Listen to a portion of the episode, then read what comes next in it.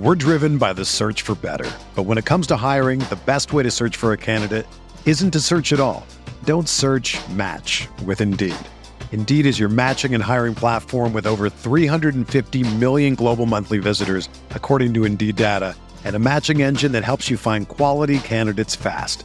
Ditch the busy work. Use Indeed for scheduling, screening, and messaging so you can connect with candidates faster. Leveraging over 140 million qualifications and preferences every day, Indeed's matching engine is constantly learning from your preferences, so the more you use Indeed, the better it gets. Join more than 3.5 million businesses worldwide that use Indeed to hire great talent fast. And listeners of this show will get a $75 sponsored job credit to get your jobs more visibility at Indeed.com slash BlueWire.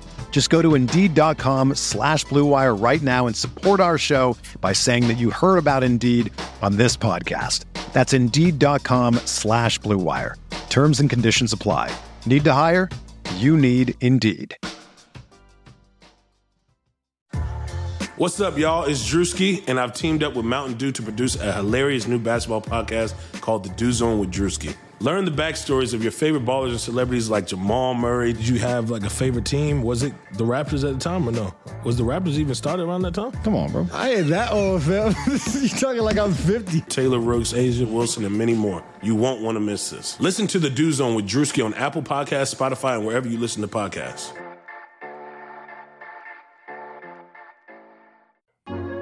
Hi, Blue Wire listeners. I'm Greg Olsen. I'm excited to partner with Blue Wire to bring you TE1, a podcast where I interview the tight ends who have revolutionized the position. Listen in as I have raw, in depth conversations with the all time greats like Shannon Sharpe, Tony Gonzalez, Travis Kelce, and George Kittle. We'll explore how the tight end position has changed over the last 60 years and what it takes to be the very best. Subscribe to TE1 from Blue Wire Studios today so you're ready for the August premiere. What do you think about the Laker team now? You follow the box scores of the games every day? Just the Lakers. You're kidding. That is really a compliment. I was pleased to see you smile at the top of our show because once the game starts, you have a game face. You don't smile much out there. I don't think you have to do things for money anymore. Correct. What's up, Laker fans? Welcome to Laker Film Room Podcast, brought to you by Deal Dash and BetOnline.ag. I'm Pete, joined as always by Darius.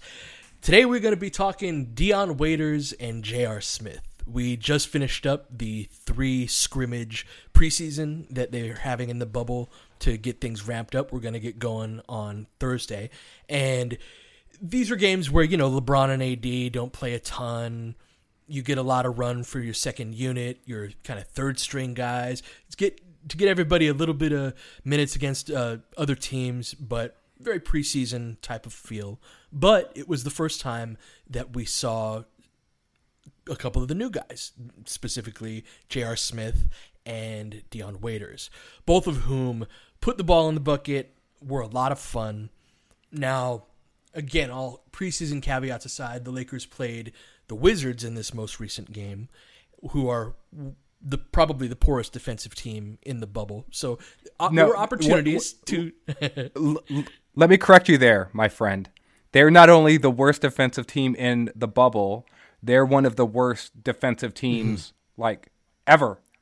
Yes, they're they're, they're a, they're a really team. bad defensive team. And so it's easy to look good on offense, but uh, Dion Waiters, at the very least, did not just look good against the Wizards. He looked pretty darn good in each of the games. And even, you know, I think he had a 4 for 11 game in the second one or something like that. You saw the shot creation, right? And this is something that I've talked a lot over the course of the season. And that can be such kind of this vague term that it's really the ability to create and make a shot for yourself or create shot for others. And I've been talking about my concerns about that all year, about the Lakers' lack of ability to do that. We talked a few pods ago about Rondo, right? About the what move does he use on a switch in an isolation. We saw that from Waiters. We saw the ability to score on his own, to hit tough shots, to hit pull ups, to uh, beat guys off of the dribble and get to the rim, even to dump the ball off to a big. He didn't do a great job on skip pass reads necessarily, but there were, and he didn't handle blitz coverages particularly well. We'll get into all that. Anyway, I am more excited about this team than I have been at any point this season. I mean, that's saying a lot. Excitement's not. It is. It is because I feel like we have every skill set represented now. Yes. All of like the big time ones. Like I think every team needs. You can have different combos of stuff. It's still why I was talking to some friends today. It's still why Kawhi still scares the crap out of me, even though there's some legit holes on the Clippers. Um, th- just that ability to get a bucket one on one becomes more important in the playoffs. It's the most important skill in It is. the playoffs, Yeah. honestly. Like It is. against a tough defense, you need that single player that can say, "No, we're going to go one four flat," or "Put me in the post." Right? Throw me the. Give me ball. the ball. Just give me the ball. Yeah, just just give me the ball, and I'm going to get to a spot on the floor where I can make a shot. And the higher caliber of player, the locations on the floor where they can hit that shot become more and more varied and varied and varied to to the point where it does not matter where this player catches the ball as long as he has the ball he is a viable threat and and the more and more the defense doesn't matter, right? That's why Kawhi scares the crap out of me because Kawhi makes a lot of there's nothing you can do about that type of shots, right? And so the I look, I'm not trying to oversell Dion Waiters and J.R. Smith, um, but we can see in these games even that their talent is not lacking. Their talent is not the reason why. Like those dudes can play, man. There's no two better basketball players on the open market. Just pure basketball players, and we got both of those guys for free right after and right before Avery and Rondo go down. I would say too that their specific strengths are things that were lacking on this specific roster, which right? is why I'm most excited. Yes, yes. A- and you know they bring they bring a tool to the table that the Lakers just didn't have. Right now, you don't always need that tool when you like. So let's say LeBron is a wrench, right? And mm-hmm. Anthony Davis is a hammer. Mm-hmm. Well, guess what? With with a wrench and a hammer, you can do a lot of work, right? Mm-hmm. And you can put a lot of things together with a wrench and with a hammer. Dion Waiters and J.R. Smith, they may be like an Allen wrench, right? Mm-hmm. Like you don't always need an Allen wrench when you have a regular wrench Mm-hmm. and you have a hammer. You're just gonna find a way to put things together and well, well, anyway. Well, guess what though? Sometimes an Allen wrench is super freaking useful, and Mm-hmm. and And maybe the, the the wrench ain't around. Maybe the that's not what you have handy, right? and there's just a time where you having that tool at your disposal sometimes can mean more than actually having to use it every single time. And Mm-hmm. I think that was probably one of our biggest hangups collectively, you you and I, with this specific team. It wasn't that we didn't think they were good enough. It's Right. that it's that at being as good as they were, there were just a couple of things that were just glaring enough that gave you enough pause to say, well, I'm not sure. And that uncertainty gets amplified in a playoff series against another really good team. And the Lakers now have more tools at their disposal. And that is just something that inspires more confidence, I think, not only in like the fan base or people like you and me who who's who who look at this with with I think like a, level of like keen observation that borders on like uh, like uh maybe we're digging a little bit too deep here, right? Like Sure. um that said, I I also think it gives confidence to the rest of the people in the organization, to even guys on the floor when they know it's just like okay, well like did, look at the plays that Waiters made in the fourth quarter of games two and three, those were some big shots that he hit.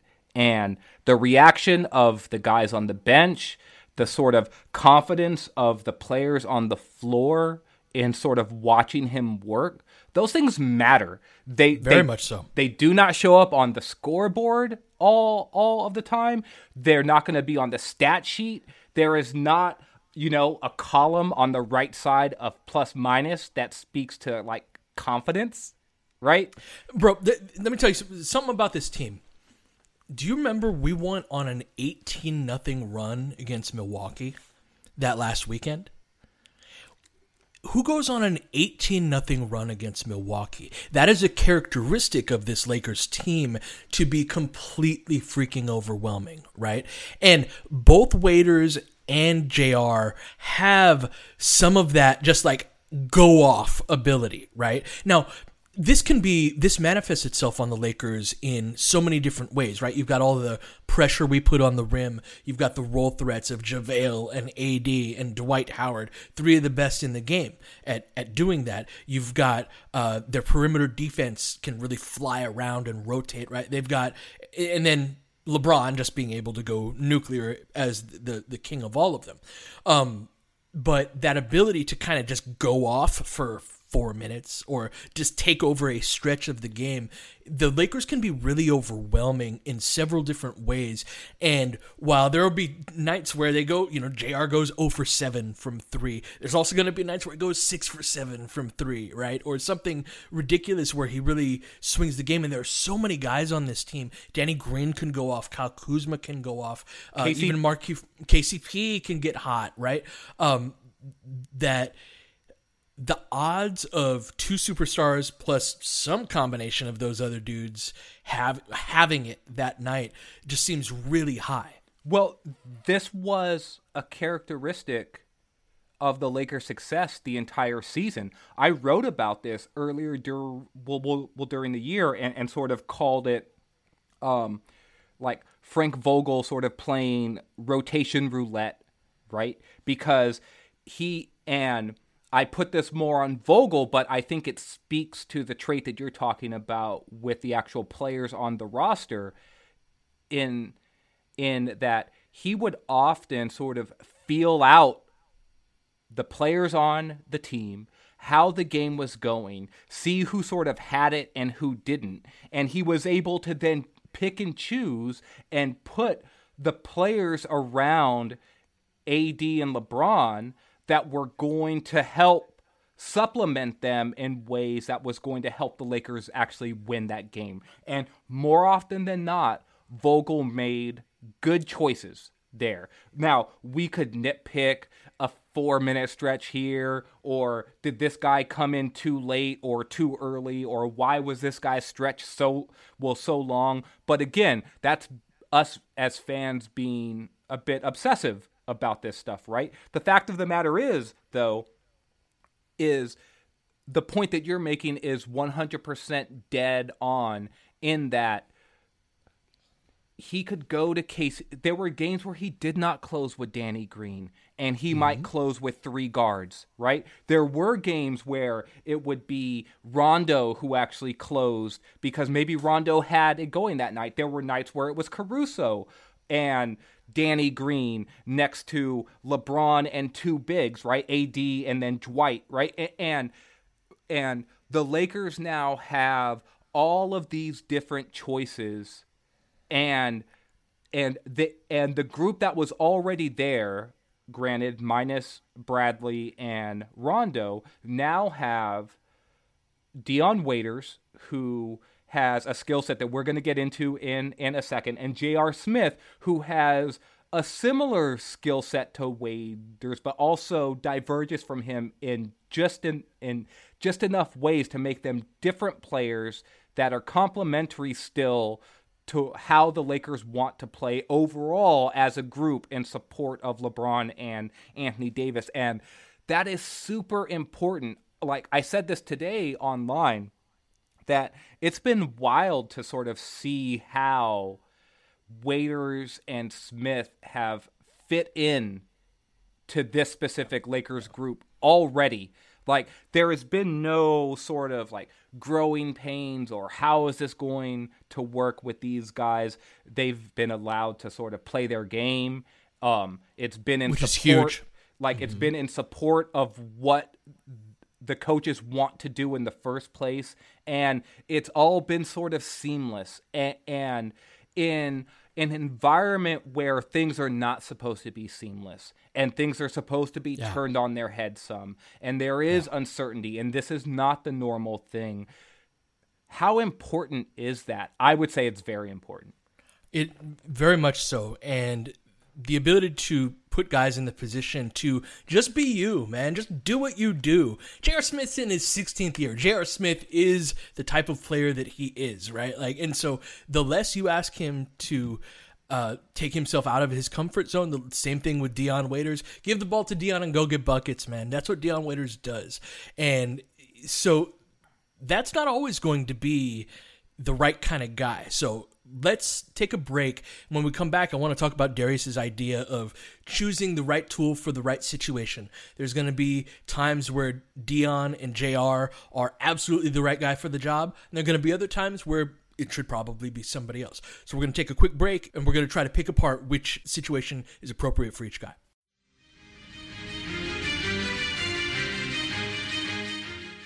Have you ever heard of DealDash.com? It's a bidding site where you can win things you'd never expect at a price you'd never believe. They have over a thousand auctions every day on electronics, appliances, beauty products, home decor, and even cars. Here's how it works it's like an auction, but every item starts at $0 and only goes up 1 cent every time you bid. The kicker is that the auction clock restarts after just 10 seconds. That means that every time you bid, everyone else has 10 seconds to answer or the item is yours. If you go ahead and buy now, Deal Dash is offering our listeners an extra 100 free bids upon sign-up on top of their other discounts. Go to DealDash.com and use the offer code Lakers20 or DealDash.fm backslash Lakers20. That's D E A L D A S H dot FM backslash Lakers20. Sports are coming back, and so are your chances to bet on your favorite teams and events.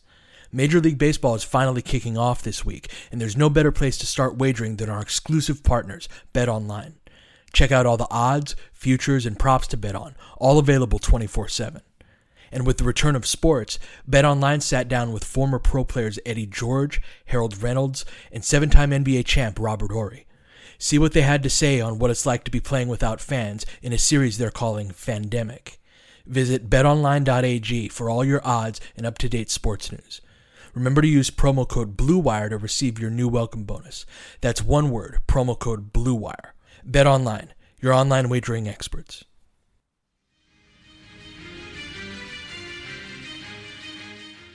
All right, so let's start with Dion Waiters in terms of when he should be playing. Now, we saw a lot of his on ball abilities. I see him as a start of the second quarter, start of the fourth quarter type of guy, especially in the non LeBron minutes. I think the more minutes, so he can play off of LeBron because he's an excellent spot up shooter. That's something that we haven't seen much of because he's had the ball a lot. But and we haven't seen him play a ton with LeBron, but he can knock down off of that. But I think you lose some of like you don't need him as much. They can play together, right? Like we saw Rondo and LeBron play together a, a bit, but I think you lose some of the value there. So I see Dion's role at its utmost importance when LeBron's not on the court, and maybe some diminishing returns because like his defense was okay. Like I haven't loved his defense, or I haven't loved J.R. Smith's defense. So there are going to be times where if he's not being asked to handle the ball and you know cover for shot creation that may not otherwise be there that that's going to be more important where do you stand on what the right time for Waiters is I definitely think he should be playing with Anthony Davis and not as much with LeBron. So f- f- I'm guessing when the seeding games start, and particularly when the Lakers start to go into the playoffs, especially in the early rounds, like the first round, especially. Um, I would imagine Vogel's still going to do his staggering of lineups um, the way that he did during the regular season. And that would, I would imagine that early on in the seeding games and maybe into the first first round, you may still see LeBron come out at like the seven minute mark or the eight minute mark. At the and I would imagine Anthony Davis would then play the whole first quarter. Um, mm-hmm. I would probably sub Waiters for LeBron. Mm. You you know like that would probably be my sub subs my substitution. Or if not for LeBron, I would probably like so the Lakers are starting KCP, Danny mm-hmm. Green, LeBron, AD, and JaVale, right? Mm-hmm. I would imagine the first three subs are likely to be Alex Caruso. Mm-hmm. I think should be the first sub because I think he should come in for JaVale. But let's we'll talk about that, that in a second. So I think the first subs are going to be Alex Caruso, Kyle Kuzma, and Dion Waiters. Because mm-hmm. Dwight doesn't come in until later. You got Morris. Morris is probably later as well. I would imagine. So I would imagine yeah. at the wraparound, and I think some of those guys are going to wrap around of the course. quarter break right? Mm-hmm. The guy who's not going to wrap around the quarter break is Anthony Davis. Mm-hmm. And that's where I think Dwight comes in because Dwight yeah. and LeBron. He starts the second and fourth, yeah. Because yeah. Dwight and LeBron have a really good chemistry in the pick and roll. You mentioned this a podcast or two ago. Dwight also has some pick and roll ability with Kyle Kuzma, right? Mm-hmm. Who he will be a wraparound guy, right?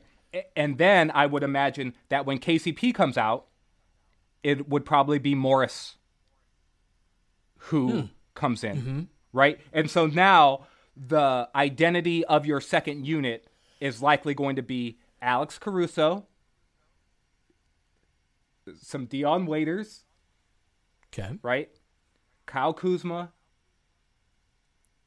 and then Morris, and then and AD, le, le, or like LeBron and Dwight, right? And then Morris is going to oh the second quarter, yes, mm-hmm. and mm-hmm. and then and and then you're likely going to see Morris maybe come in for like Waiters even. Mm-hmm. Right? And I like ultimately I think that that's probably the gist of your rotation for the most part.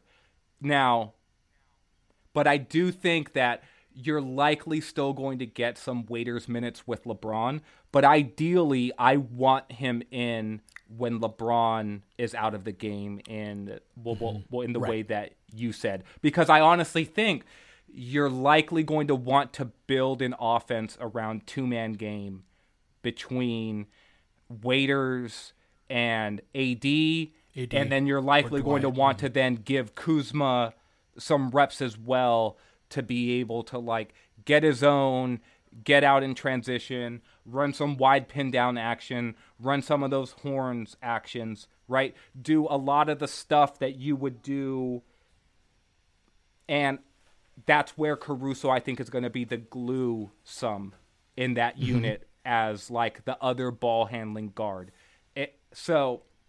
Also defensively, man, like you got, you know, yeah, there there are places where that can go sideways. It can, but but, but the Lakers have made their bones defensively when there's a single big man on the floor, right? And and so their best defensive lineups are are almost all built around a single big man, right? LeBron and Alex Caruso. When those 3 mm-hmm. when those three ingredients are on the floor, the Lakers are a monster defensive team. It does not matter if it's if if it's Caruso, yeah. LeBron, and AD, Caruso, LeBron, and Dwight, or even Caruso, LeBron, and JaVale McGee, although that that trio has only played like 50 something minutes together. But all of those lineups are are boasting defensive efficiencies that are like 103 or lower.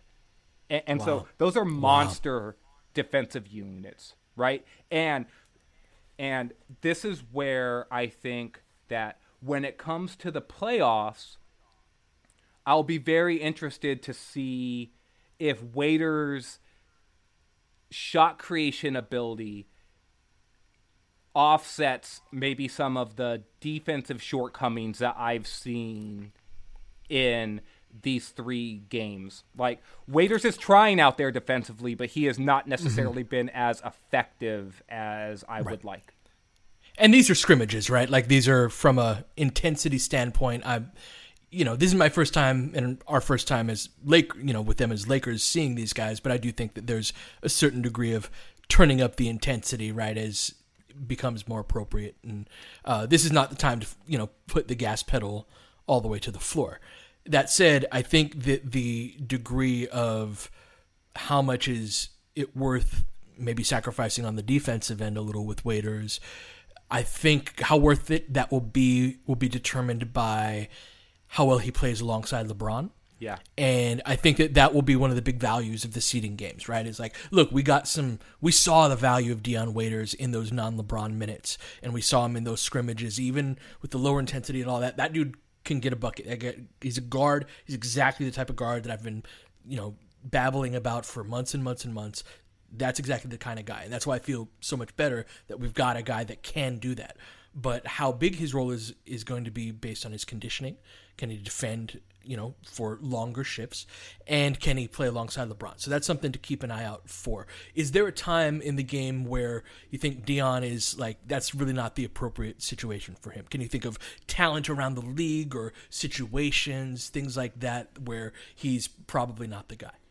Yeah, I think there are definitely times where I'm going to want Danny Green and Alex Caruso and KCP in the game, right? Mm-hmm. And I like that trio, by the way. They've played well. No, and, and look, like on on a certain level, man, dance with like dance with who brung you. You know what I mean? Mm-hmm.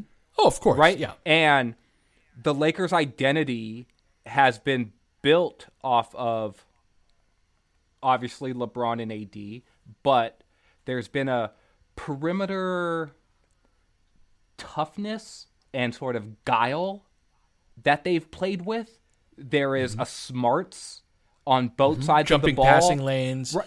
There, Danny Green's help defense. There's mm-hmm. just a lot of that, and you and I have talked about this a ton on the pod, but it bears repeating again.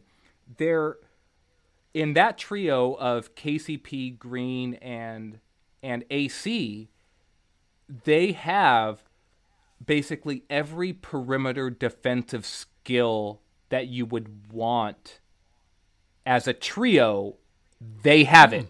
Those three. Someone got someone amongst them. Mm-hmm. Well, I'm just saying that it's just like, what do you want out there, man? You want someone who can defend some at the point point of attack. AC can can do that. Dan, well, well Danny Green can can can do that. I I actually think KCP's gotten better at that this season than he showed in his first two seasons as a Laker. It's still not his strength, but I think he's gotten better you want guys who can help on like the weak side, both in terms of getting into the paint to challenge shots, but also jumping passing lanes. Um, guys who make the right rotation and are in the right place at the right time. Caruso and Danny Green are two of the better like wing help guys in terms of making rotations and closing out. Mm-hmm. And KCP and Caruso are very good at getting into the passing lanes and sort of just mm-hmm. being disruptive with ball denials. And then KCP is a great guy in terms of just like lock and trail technique, mm-hmm. right? And, and so those are all of the ingredients, man, that you want on your perimeter in terms of saying who is your best or what are the skills that are being represented offensively on mm-hmm. the opposing team, and we have a guy who can get in there and mix it up with those different types of skill sets defensively to try mm-hmm. to disrupt that. Yeah, that's and that goes to the whole. There are endless possibilities, man. I'm, I love this roster. I'm I'm so excited about what we've got, man. That uh, we're gonna have so many great talks too about you know leading up to the real games in the playoffs, where like, oh, what about this trio? What about this duo? What about this action? Right, and it's just super exciting to have all that at our disposal. You know? Can Can I ask you a, another Waiters question though? Um, sure, sure. One of the things that I thought was sort of rough about the Magic game was AD going out with that eye injury because that was a Mm-hmm. game that I thought where it seemed clear to me that Vogel was going to give like the starters an extended run and that was going to be sort of the Mm-hmm. preseason audition, right? Um, Dress rehearsal. Mm-hmm. and I really want to see more Waiters and Anthony Davis. Like, right? Because so AD only played a quarter in the second game. He didn't play at all in this third game. And in the first game, they only played a half. And so he actually hasn't gotten a lot of time with Waiters who potentially, if he sort of fills into those Rondo minutes, is going to project to be sort of a key cog in a in non LeBron AD lineups. So talk to me some about potential chemistry where it fits, potential things where you still might have more questions about how Waiters fits with Anthony Davis. Yeah, so I liked Waiters' chemistry with his bigs. When he's driving to the basket, when he's operating on ball screens, uh, I, I really like the pace that he runs the pick and roll with. I think he's a little too willing to sidestep and pull up. Um, that's going to come with the territory. But I thought that he had some nice dump offs to Dwight. Uh, he had, you know, he I don't remember I, I don't think he got many like you said much in the way of minutes with with AD but I think AD needs a guy so what what are what's AD's offensive weakness would you say or weaknesses and when this is relative here. This is a superstar player so not necessarily something he's bad at but when Anthony Davis does blank on offense he's average or below average. You can expect an average or below average possession uh, on that play. I'm, I mean, the thing that stands out to, to me the most is when he's got one of those wing isolations where, or he's in a sort of a post up and then the double comes and he's looking to make that pass out and making the quick read right away. Mm-hmm. Like to, to me, that's the thing that stands out most to me. so so how do most teams how do most benches defend ball screens and screens Most benches, I would say Mm-hmm. Specifically I would say they switch. Correct. Right. So they switch. And so when defenses are switching, we're talking second unit, not LeBron not on the bench, or, or LeBron is on the bench last four minutes of the first and third quarters, which is usually when that happens, four or five minutes. So that unit's switching against us on screens. What before these roster changes, what were our best options to be able to score when they did? Oh man, you're throwing it to AD in the post against whoever switched on to him. Normally, like a, Mm-hmm. a, a guard, you know, some six six guy, and you're telling AD to go get a bucket.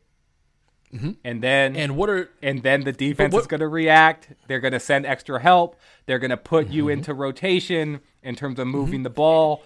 And and when and how does how does how does AD handle that extra help as a passer? Yeah, not that great. Typically, Like he's he's okay, he's okay. right? But a lot of times, what when I say not that great, I'm comparing him to someone like LeBron, right? But that's what I'm saying, right? Like you're not getting superstar play out of AD the post passer. That is not where he is a superstar. That's right. And but under the circumstances, which is not some made up thing, that that exact scenario happens all the time. Yes. That was still our best option pretty much every time. Now it's not necessarily it doesn't have to be that, right? Because sometimes those little guys that AD switches onto, or sometimes it's a forward, right? Or uh, you know, there are times. Uh, what's the name of that defensive? Is it is it shake? What's the coverage? Draymond does this. You'd know. Oh, term. scram. It's a terminal scram. Thank you. Um, so yeah, they might. They're since they know that AD's the one guy Yeah. out here that we really have to worry about in isolation. They're going to scram those screens, and instead of it's going to be like AD against a small forward, somebody six six, six seven, or maybe even a big, right? But somebody who it's not this massive mismatch against. And AD can face up and hit that jumper, but it's not. These are mid range Yeah. jumpers, right? You've got to hit those at a really high clip, and so even the best case scenario now we we can do more than just that Yeah. Right. If Waiters gets, we've got one more place where like, oh, Waiters has an advantage. Right. There's we can when we do go to AD, it can be on the more severe mismatches.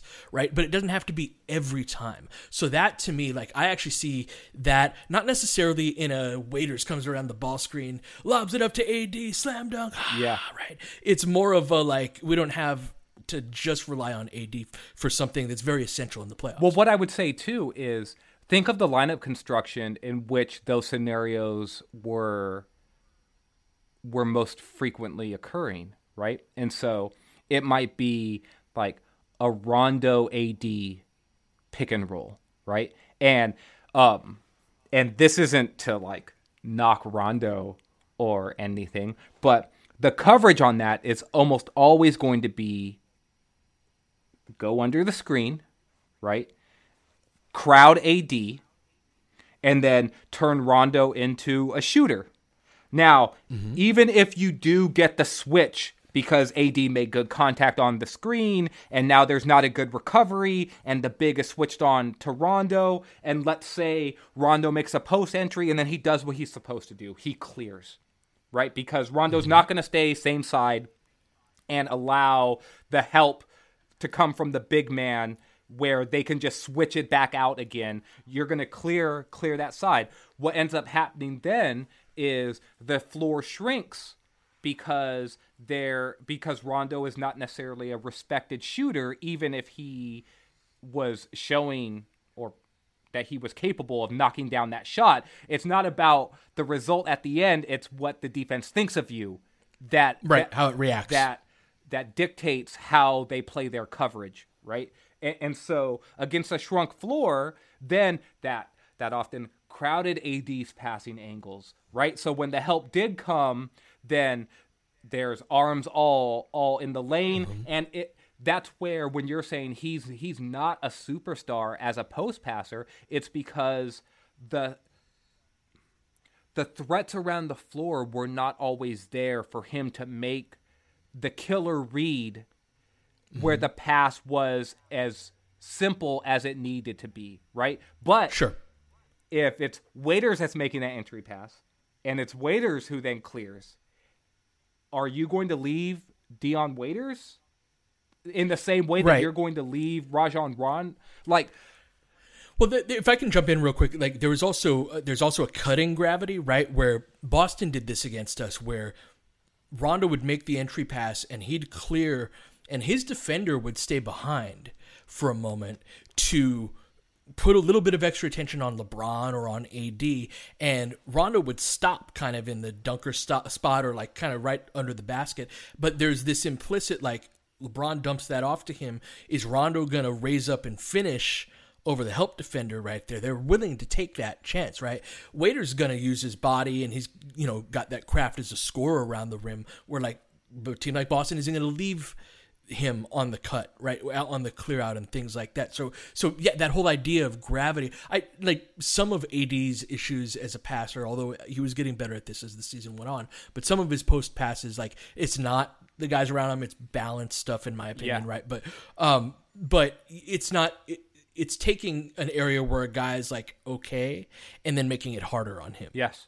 Right. Where there whereas with Dion Waiters, it's it opens up up the possibilities on a number of different uh, perspectives. So that takes us to JR, right? JR uh, JR Smith had you know, went nuts in this game, hit six out of seven threes, hit several very entertaining threes that, you know, those shots that nobody else takes really and and he makes um there's part of both of these guys that have a they have a 90s ish like there's part of the game today can i be an old man for a second there's part of the game today that is so homogenous that it's like paint by numbers basketball yeah. where this is supposed to happen and that and like it's that way because it's more effective but there was something i enjoyed about Vinny Johnson. Like Dion Waiters reminds me of Vinny Johnson. Yeah. His game, right? Like just that ability to, you know, uh, shoulder, jab step, lean back into the left, high release point, just old man at the Y game, you know.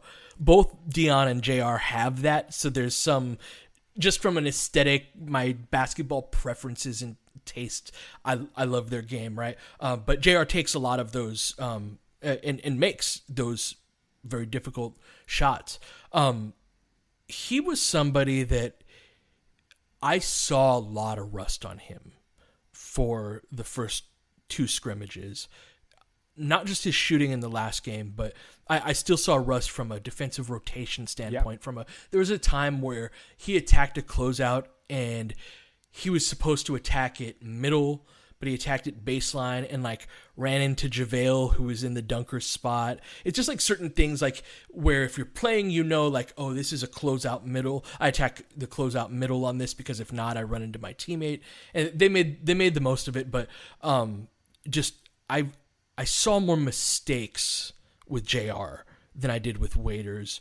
Um I, I mean, to what that's what, what what did you see before we get No, there? but- T- talk to me. What what you saw? But that's J.R. Smith to a certain extent. Mm-hmm. Like he is a walking wild card.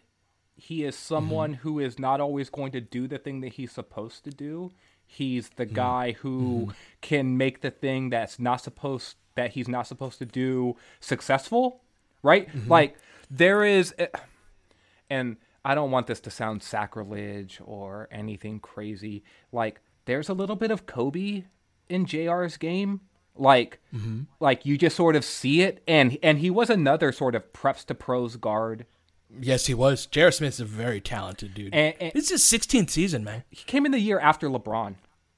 Mm-hmm. Right? JR Smith's been he's been around a long time. The thing is about JR is it wouldn't surprise me if like he is an instincts player more than mm-hmm. he is a see it and read it player. And mm-hmm. I think that there is an element of of surprise and spontaneity from his game that is refreshing in a way. It's it's one of the reasons why he's sort of one of those people's champs sort of players, right? Mm-hmm. Be like because there isn't there there is like like you said that there's a homogenous way that the game is today, right? And JR is sort of antithesis to Yeah. that. He mm-hmm. is he is a roller coaster type of player and sometimes when you're on a roller coaster you get sick. And sometimes mm-hmm. when you're on a roller coaster, you know, you scream You have a great time. Yeah. Like like you scream like yells of joy because you're having so like like so much fun and that is the J.R. Smith experience and, and you said it earlier in the pod he's not going to change this is who he is. When you get the best version of that he is going to make shots. He is going to do it with swagger. He's going to you know i was going to say ignite the crowd but in this environment ignite the bench right? Yeah. and he's going to make a nifty behind the back pass. He's going to maybe make a crazy reverse layup right? Like there are things that there are there is an element to his game that is just joyful and that's fantastic mm-hmm. the other side of that is some of what you were mentioning mentioning earlier is that when you're playing at the highest level there is, there is a rigidity that is needed. There is a sharpness Discipline. and a mm-hmm. discipline that is needed. And when J.R. Smith was helping the Cavs get deep into the playoffs and then win a championship that lone season in in Cleveland in 2016, he he rode the rails tightly enough that he was a positive contributor over the stretch of that, right? Mm-hmm. The flip side of that is though is that there are going to be mistakes. There there is going to be a late closeout here or there. There is going to be a shift in terms of did he send the def- did he send the offensive player the right way? Like is he sitting in his stance in the right direction in order to funnel to the help? Is he communicating according to the game plan. like is mm-hmm. he communicating on the off-ball switch right? Or on the off-ball screen screen action to know that okay this switch is mine. Like i'm covering perimeter here like on on one of those wide pin down actions is is he going to to mess it up for lack of a better word. And th- this is why there is there is an innate like I don't want to call it unreliability, but I'll use that term now because like like just because I think it fits, but I think it's more that if you have to rely on him possession after possession after possession after possession to keep making the right decision, the right decision, the right decision, then you might get burned at one of the most inopportune times. Absolutely. And that's that's where it could be a bit prob- well, well, problematic. But as a potential fifth or sixth guard who you can call in off well, off of the bench, and it's one of those holy shit, J.R. Smith has it tonight. Mm-hmm. Right? Yeah. Like that. Not a lot of guys fit that description in that role on a team. That is the thing that he can bring to this team. And if he is buying in and can go a game or two without necessarily playing, or maybe getting three quarters of a shift rather than two and a half shifts, and be fine with that, and come back the next game where he maybe is supposed to get two shifts and then he gets them and performs well in those, then look, man, like the Lakers are stronger today because J.R. so. Smith is on the roster. So, when's the, le- when's the right time to play him? You know, definitely in LeBron minutes, mm-hmm. right? Agreed. I would probably say actually in lineups where where you probably have some of your strongest other players on the floor with him. So maybe a lineup with Alex Caruso, J.R. Smith, Danny Green at small forward. Yeah, right? so like everybody else is really reliable Le- defensively, like LeBron, especially. Mm-hmm. Anthony Davis, right? Like, like, look, Yeah, that could be a yeah, that could be a closing lineup either Right. even, right? or Like the- even just like that can is that sort of the in between lineup that gets you to the closing lineup. You know what I mean? Mm-hmm. Like that mm-hmm. lineup that is playing from like the seven and a half minute mark to the three and a half minute mark. Mm-hmm. Right? And then, and then now in- KCP comes in the eh, game or then, now you bring back KCP, or now you bring back who knows, man, Kyle Kuzma or Dion Waiters, Mm-hmm. Sure, or sure. Or or or Morris or, or- mm-hmm. Morris, or you go big is Dwight Howard, right? Like, right? This is a good team, man. We got a lot. Just hearing all these names, man, is is exciting. Right? A lot of options. But but but when you're talking about like who do you play JR with, I think that you probably want to put him around better players. You know, because so far during the during this preseason, what you've mostly seen him in are sort of like these ragtag lineups. Like he's next to Right. Dion Waiters. It's a little bit your turn, my turn, right? Like um, There's a couple G League dudes out there. yeah, like oh, like there's like there's Kcock. He's gonna rebound for me, right? that's right. uh, or or he's gonna come set a ball screen for me, right? But I think the best version of him is someone who's going to run off some screens.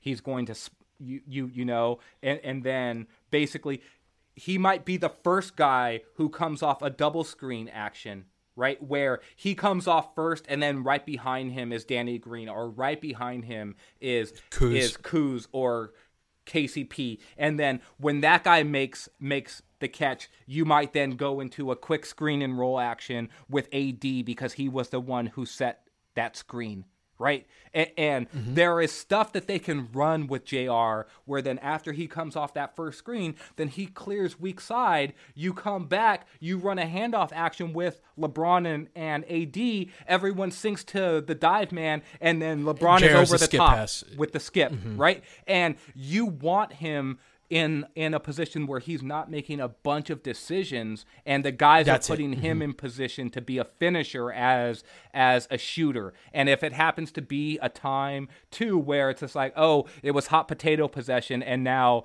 there's a guy who catches the ball with 3 left on on well, well on the shot clock. JR could be that guy too, but yep. I'd rather him maybe be that guy within the context of of some of the Lakers' better lineups to see if he can be mm-hmm. a, a really really side complement player.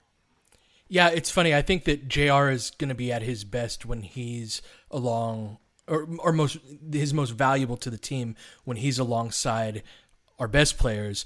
I think that Dion's going to be the guy who's going to be at his best alongside our, our lesser offensive lineups, right? Like, I actually think we're pretty well rounded, but when we need, he's going to be especially valuable when, like, who else do we give the ball to to create a shot against a high end playoff defense? I think he can do that, right? So that's kind of the, the distinction between the two guys. But the Swiss cheese era is upon us. Shout out to John Boy Cool on Twitter for the Swiss cheese moniker for these two dudes. But, uh, just really remarkable that we got them when we did in the circumstances that we got them. I am extremely excited about what this roster can do. Lots of possibilities, and we're going to get into a lot of them. But until then, you've been listening to the Laker Film Room podcast. We will catch you guys next time. Ainge has got it in low to McHale. McHale wants to turn. He's double team. Just pass out of front, broken up by Worthy.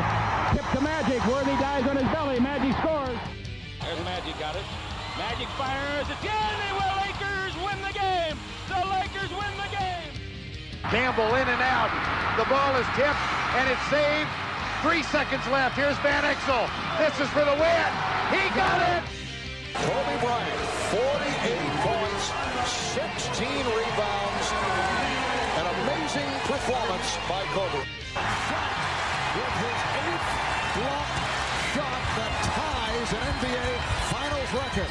A lot of Laker fans sticking around for this. You're seeing something that's very rare indeed.